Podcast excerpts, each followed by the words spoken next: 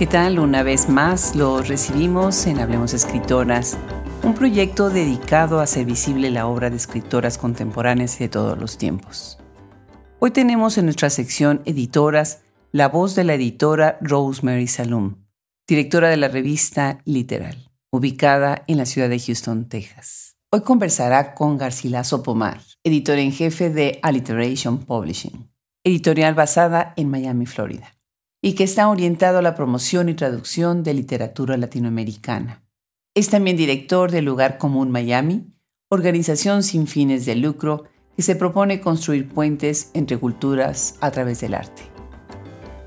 Bienvenidos a esta cápsula, yo soy Adriana Pacheco y disfrutemos esta entrevista de Rosemary Salón.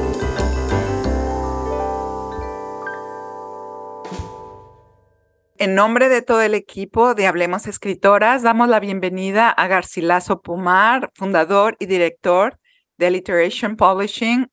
Garcilaso, estamos muy contentos de tenerte a ti aquí en este programa porque, bueno, para mí siempre es un día de fiesta cuando puedo colaborar con Hablemos Escritoras y este magnífico proyecto que ha desarrollado Adriana Pacheco.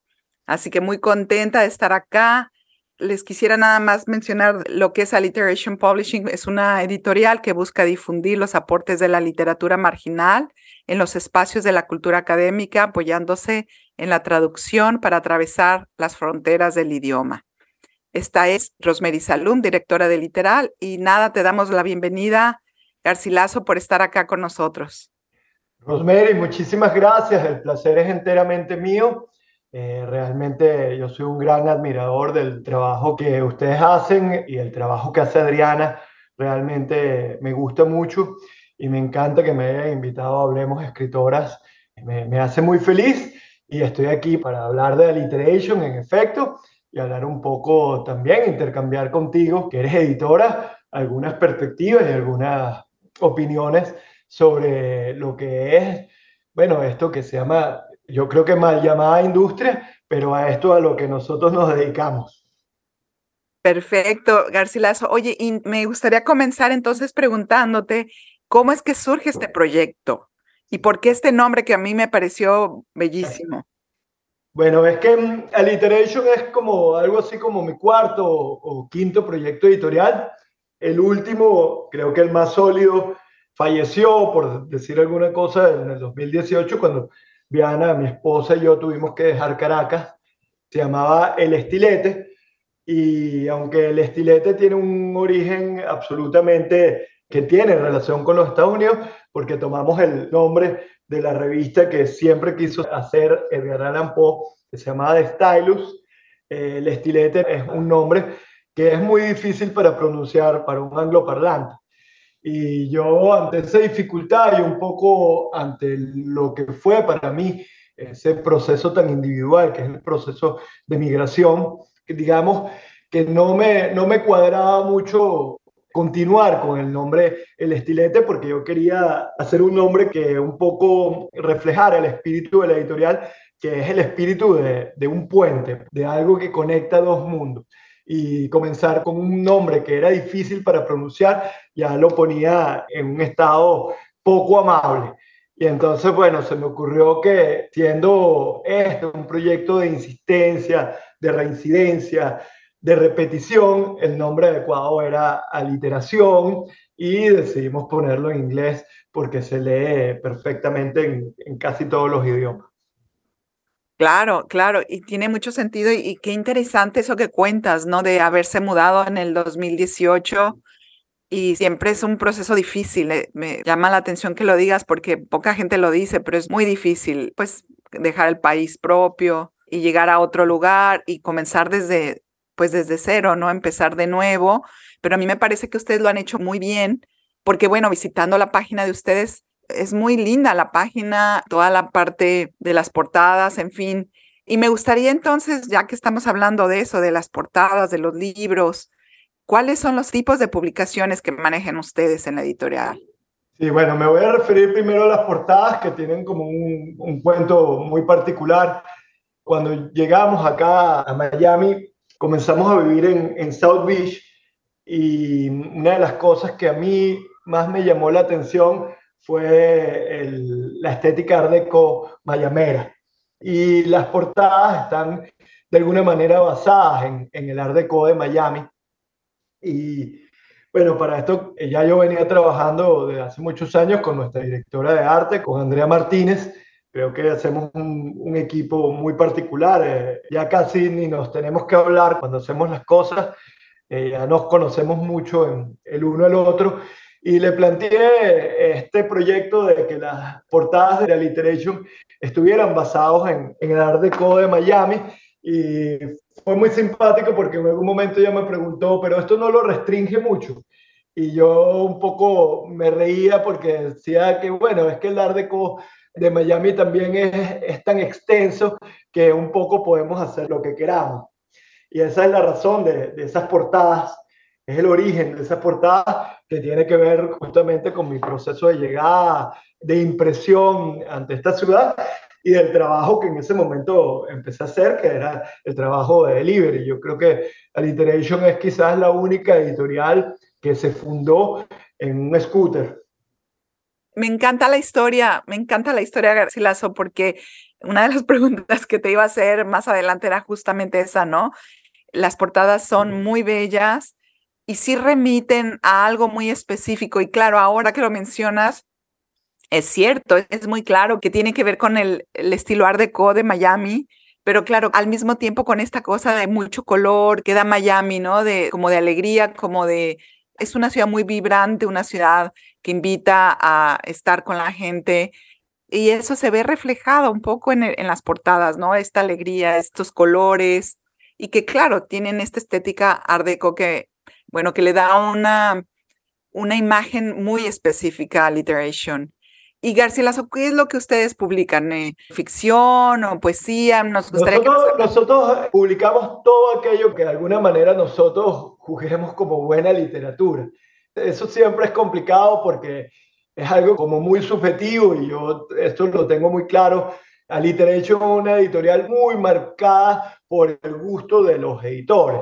Eh, entonces esto es como una selección muy particular, pero nosotros eh, publicamos ficción, publicamos poesía, aunque la poesía también puede ser ficción, eso siempre es discutible, pero para decirlo en, términos correctos, publicamos narrativa, también publicamos poesía y eh, estamos por abrir una colección de ensayos. La particularidad, yo creo, de Alliteration es que Alliteration no publica noveles prácticamente, a excepción del premio de Poesía Lugar Común. Nuestra non-profit tiene un premio que va ahora a su sexta edición y es un premio Trigger, es un premio para tratar de, de promover poetas que no han publicado más de dos libros y mm, de alguna manera son los únicos poetas noveles que nosotros publicamos. De resto, generalmente nuestros autores son autores consagrados que por alguna razón no han sido publicados o traducidos y nosotros hacemos ese trabajo, pues de traducirlos y ponerlos dentro de otra lengua. Básicamente trabajamos con el italiano y el inglés principalmente. ¿Hay alguna razón, Garcilaso? Me llamó mucho la atención la parte de, del italiano, ¿Están cercanos emocionalmente o, físicamente? qué bueno que lo preguntas porque en realidad tiene que ver con la historia del proyecto. Sí. Cuando nosotros creamos el premio el Lugar Común de Poesía, lo creamos con el poeta Igor Barreto, quien está en nuestros catálogos, para mí uno de los más grandes poetas que tiene Venezuela, y con el diplomático y también poeta Silvio Miñano. Y en ese momento Silvio era el eh, embajador de Italia en Venezuela. Y nosotros propusimos a la Embajada de Italia que fuera el patrocinante de este premio. Cuando lo arrancamos, a él le pareció una idea brillante y por supuesto había que haber una, tener una promoción del lenguaje italiano y, y, se planteó que los libros salieran una edición bilingüe. Nosotros, después del cambio geográfico, aún después de que ya la embajada, por supuesto, no es patrocinante del premio, pero Silvio sigue completamente unido al proyecto, digamos que es nuestro principal productor al italiano y uno de nuestros más grandes aliados a nivel de tanto de creación, Si te fijaste, los dibujos del equipo eh, son hechos por Silvio y por eso no, no, queríamos borrar la historia y el italiano continúa siendo un idioma importante dentro de las publicaciones de Alliteration, además que tenemos el proyecto de abrir una cabeza de playa para el 24 directamente en Italia con publicaciones principalmente en italiano. Wow, ese es un proyecto muy ambicioso y muy hermoso. Me encanta esa idea. Además que el italiano obviamente es como el idioma también de la poesía, ¿no? hay algo que uno relaciona entre el italiano y la poesía, quizá por Dante, no sé, hay algo. No, no, absolutamente, por Dante y porque Dante es eh, un antes y después. Sí, mm. sí, es, eh, inevitablemente uno remite a eso, pero además me parece muy lindo porque estando en Miami también, ustedes son también como la puerta de entrada desde Europa a Estados Unidos y eso me parece que crea un puente importante entre los dos continentes. Sí, hay una particularidad con Miami, una cosa que ha determinado completamente el proyecto. Miami es una, una ciudad puente, justamente, eh, y una ciudad extremadamente diversa, de un tipo de diversidad. Cuando se habla de ciudades diversas, uno piensa en Nueva York, eh, todas las grandes capitales, Londres, París, en España, Madrid, Roma. Pero el caso de, Miami es que es una diversidad eh, absolutamente digerida, metabolizada, por decirlo de una manera. Aquí no existe ninguna rareza en que tu vecino sea un, ruso casado con una dominicana. Ese es, digamos que, que, lo común en Miami. Hace poco mi esposa y yo estábamos a una obra de teatro y la obra era una obra sobre poliamor y las parejas que participaban todas eran de una nacionalidad distinta. Y una de las cosas que me pareció fascinante es que en otra ciudad del mundo, en cualquiera, el dramaturgo hubiera tenido la necesidad de introducir una explicación de por qué estas parejas estaban las unas con las otras y por qué eran amigos entre sí. En Miami eso no es posible porque eh, en Miami reina una diversidad absolutamente real y entendida y, e interpretada y que es parte del ADN de la ciudad. Y eso es muy bello y por eso la idea de, un proyecto eh, multilingüe. Ese es, como lo que realmente me marcó estar en una ciudad que no pertenece a nadie, en una ciudad donde no se habla un idioma eh, nada más, donde tú puedes oír gente hablando en ruso, en italiano, en francés y bueno, después entre todos los hispanos que hacemos vida acá, todos los acentos son distintos y sin embargo aquí estamos en las mismas calles y llevamos el perro al mismo parque. Y eso es como muy bello y esta relación tan fluida que a mí siempre me, me enamoró desde el principio de Miami. Bueno, por supuesto, es una ciudad preciosa en, en todos sentidos. Garcilaso, y bueno, con todos estos proyectos que tienen ustedes, las traducciones que están realizando, son proyectos importantes, son proyectos ambiciosos y supongo que algún reto o alguna situación difícil han tenido que superar a partir de esta mm, propuesta que están haciendo ustedes desde Miami. No, Rose, yo creo que acá vas a además compartir conmigo el camino de la edición es un camino absolutamente duro, difícil. El tema de decidir hacer una locura como, como los libros en un momento en que incluso hay que hacer una referencia que el 2020, que es el año en que nació Alliteration, es un año en que todo cambió. Y entre las cosas, las miles de cosas que cambió, también cambió el, la industria editorial por muchas razones. Principalmente porque el problema de lo que tradicionalmente en, en la industria se llama el canal, que son las librerías o las tiendas o los sitios donde se ponen los libros, es ahorita como muy difuso. Eh, realmente yo creo que no, no se tiene una claridad de cómo está funcionando esto. Por otro lado, eh, las distribuidoras, no solamente aquí en Estados Unidos, en todo el mundo, tienen como un monopolio absoluto de lo que llega a la librería. Y luego hay como, para mi tristeza, porque esa es mi verdadera vocación, hay un, un deterioro del oficio del librero. Siento que tanto en el mundo editorial como en el mundo de la librería, como tal, se ha perdido una característica fundamental que es la gallardía. O sea, yo creo que un editor puede ser muchas cosas, pero lo único que no puede ser es valiente. Eh, la valentía es una condición necesaria para editar, porque tú tienes que correr el riesgo y tienes que apostar por algo que tú crees y esa apuesta requiere valor, requiere gallardía. Y en el mundo de las librerías creo que está pasando lo mismo. Ahorita la presencia de los grandes grupos editoriales que son muy fuertes han hecho que si tú entras en una librería en, en Manhattan y entras en una librería en Miami o entras en una librería en Atlanta o en Savannah, Georgia o, o en Boston, vas a encontrar que los anaqueles son absolutamente similares. Hay una, digamos, como una poca vocación de llevar nuevas cosas o de correr el riesgo de poner algo en los anaqueles o en el mesón. Y creo que ese es el principal reto o el principal obstáculo que hemos vivido. Las distribuidoras no te aceptan si no tienes un número por lo menos de 10 títulos publicados. Y eso hace para, para el mundo de la edición independiente un trabajo muy duro, porque nosotros tenemos 15 ya, pero llegar a esos 15 es titánico, es de una dificultad tremenda y en el caso de nosotros podemos llegar ahí porque es un proyecto que hereda una historia de más de 10 años. Para una editorial que nace hoy, el problema de llegar a los 10 títulos es sumamente serio, sumamente costoso. Y si no tienes dónde colocar el libro, cómo moverlo, es realmente un horror, pues. Eh, por eso casi todas las editoriales independientes mueren antes de llegar a los 10 títulos.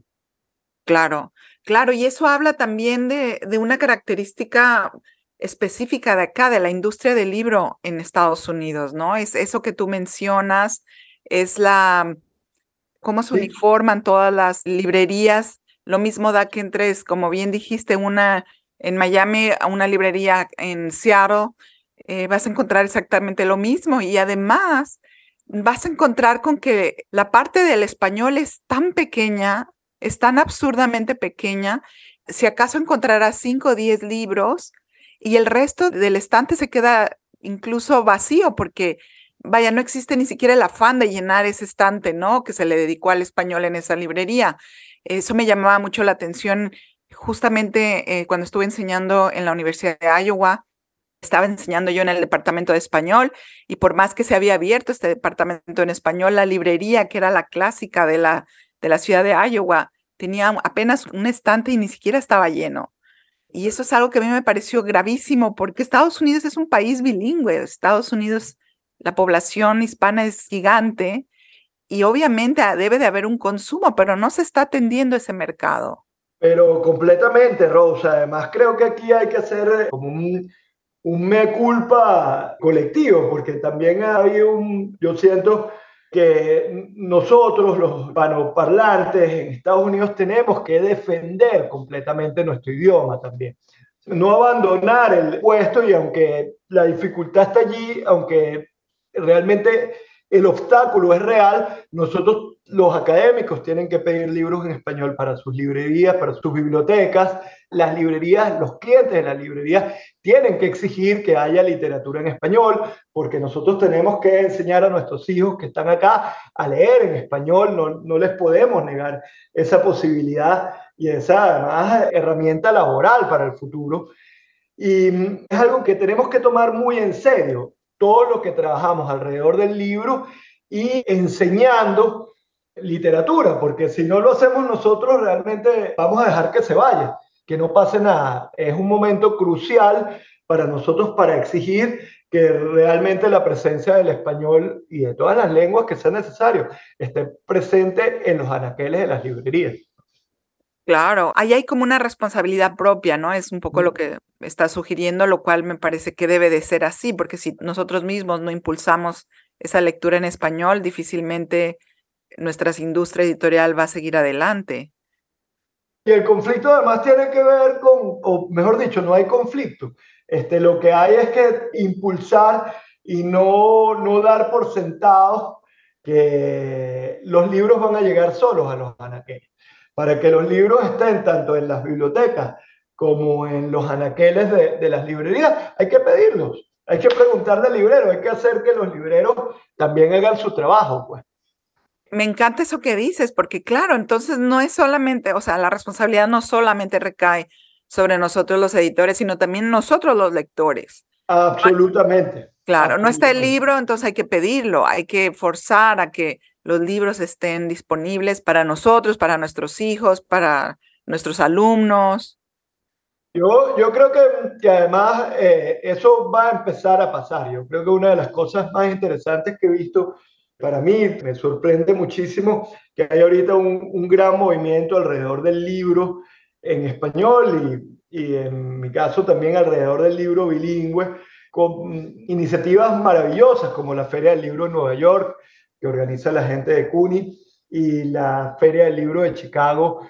Son ejemplos muy importantes porque además están dando la oportunidad del encuentro entre editores con los lectores y que se pueda discutir sobre lo que estamos haciendo. De hecho, yo supe de este proyecto gracias a la Feria del Libro de Nueva York, donde conocí a Adriana, y realmente fue para mí muy importante ver la escena de los colegas y de la gente que trabaja en el área directamente. Eso creo que es algo importantísimo y otro tanto está siendo lugar común. Acá el proyecto de la non-profit que nosotros tenemos, tratar de, de, organizar eventos bilingües, eventos de recuperar la memoria perdida de algunos escritores que, están acá. Por ejemplo, eh, el caso de Guillermo Rosales, que es un un autor cubano que vino en el Mariel y que terminó en la indigencia, tiene una novela extraordinaria que se llama Boarding Home y que está un poco cayendo en el olvido y es como una cosa que nosotros no podemos permitir que pase. Primero porque es acervo de la ciudad de Miami y después porque es acervo de, nuestra condición hispana me encanta esta forma en cómo están ustedes recuperando esta memoria. Garcilaso me parece que es un proyecto muy importante, sobre todo también el del lugar común, ¿no? Donde supongo que también ustedes distribuyen allí mismo sus propios libros. Lugar común es esta librería de donde surge también Alliteration Publishing, pero... Ya no tenemos la librería, por ahora digamos que la librería está en pausa porque la librería cerró en 2018 cuando dejamos Caracas eh, pero la librería está en proyecto y la librería como espacio de encuentro, que es lo que más nos interesa. Y entonces, ¿cómo distribuyen los libros? Bueno, antes era el lugar común, pero ahora, ¿cómo logran distribuir esos libros si existe este problema que ya mencionabas de las distribuidoras en Estados Unidos? Si nosotros tenemos una distribución cuerpo a cuerpo, estamos en, cada vez aumentando más el número de librerías a las que llegamos. Eh, vendemos también por Amazon, es como nuestro principal aliado acá y bueno, ahorita vamos a sumar una plataforma más, pero ha sido verdaderamente difícil. Ahorita estamos yendo a ferias más que nunca, justamente para el mes de agosto, este mes de agosto del 23, cuando grabamos este podcast. Estamos saliendo para finales de mes a la Feria del Libro de República Dominicana y hemos ido aumentando cada vez más nuestro número de libros. Estamos en Madrid, Estamos en Italia, en unas cuatro o cinco librerías ya acá en los Estados Unidos. Y mi proyecto personal, casi que algo que yo estoy tomando como una cosa eh, ya de Garcilaso más que de alliteration, el lugar común es lograr estar cada vez en más librerías y en más librerías que tengan que ver con el espíritu de lo que nosotros hacemos. Me encanta eso, me gusta mucho porque el esfuerzo que están haciendo ustedes es gigantesco, pero es una forma también de preservar nuestra cultura, de preservar nuestra tradición literaria, nuestros autores, y eso es muy loable y me encanta eso que hacen. Eh, ¿Hay algún otro tema que quisieras incluir sobre este tema editorial, estas problemáticas de las que ya habíamos estado hablando? Sí, creo que me encantaría hablar un poco de lo que es la traducción y los traductores con los que trabajamos, que me parece que es algo que merece nombrarse, porque una de mis grandes inquietudes desde que comencé a trabajar en el mundo del libro era que en el caso de Venezuela, que es donde yo nací, donde me formé y donde comencé a trabajar, hay una poca o ningún, o hubo durante mucho tiempo poco ningún interés en traducirse. Y hay una anécdota famosa la, de, la vez que Derek Walcott estuvo en, en Venezuela y al reunirse con sus colegas le preguntaron qué sabía de la literatura venezolana y él dijo que no sabía nada. Y entonces los colegas venezolanos de alguna manera sintieron esto con molestia y él le aclaró, le dijo, yo soy un lector anglo y no he conseguido esta literatura traducida. Y ese es un poco el, el origen de esta pulsión por traducir que tiene Alliteration, porque también es verdad que nosotros tenemos que defender el, el español, pero es cierto que el inglés es una lengua universal y que además, mientras más en más idiomas se encuentre nuestra literatura, más posibilidades tenemos de acceder a los lectores. Y es algo que yo creo que de alguna manera no hemos tenido suficientemente presente para crear realmente o para promover la literatura que hacemos tanto en Estados Unidos en español como la que se hace en Latinoamérica y la que se hace en España. Y esto creo que es una cosa muy importante. Y en ese camino eh, a nosotros nos han acompañado grandes traductores, comenzando por Rowena Hill, que es maravillosa, además gran poeta, ahorita está por salir, bueno, ya prácticamente está listo, ya lo, lo vamos a anunciar, Rastrojos, que es su poesía reunida, Rowena es una mujer inglesa que vive en el páramo venezolano y que es una particularidad muy rara porque ella escribe en español y ella misma se traduce al inglés. Esto es muy bello y un caso muy particular. Trabajamos regularmente también con Robbie Meyers, quien es gran aliada de este proyecto, a quien estamos muy agradecidos. Y con Arthur Dixon también hemos trabajado y bueno, hay que nombrar también a Silvio Miñano, quien ha sido el traductor al italiano y gran aliado también de nosotros, una pieza cardinal de nuestro proyecto. Me parece fascinante eso que dices porque, claro, es una de las problemáticas de Estados Unidos, ¿no? El otro día estaba haciendo un, un estudio sobre, justamente sobre el tema de la traducción y yo cuando recién me mudé a Estados Unidos, estamos hablando de ya más de 20 años, la cantidad de libros que se traducían a otros idiomas, no necesariamente español, ¿no? era del 3%. Y entonces, esa cifra no ha cambiado para mí. No, no ha cambiado en absoluto. Es tremendo. Es tremendo, ¿no? Es tremendo e incluso preocupante, ¿no? Porque el, lugar donde están las principales academias de estudios eh, literarios de todo el mundo es Estados Unidos y que eso no haya digamos, repercutido en que aquí haya un gran o una gran industria de la traducción es verdaderamente preocupante. Sí, es preocupante porque, claro, es una industria literaria tremenda, no una industria editorial tremenda y que no haya espacio para otros idiomas. Ya olvidémonos del español. Para otros idiomas es grave, me parece que es grave. no sé, en Venezuela, pero en México, en las ferias, cuando vienen autores de otros idiomas, la gente se vuelve loca, quiere conocer otros autores, otros libros, quiere estar enterado de lo que se está traduciendo y en cambio acá no es así.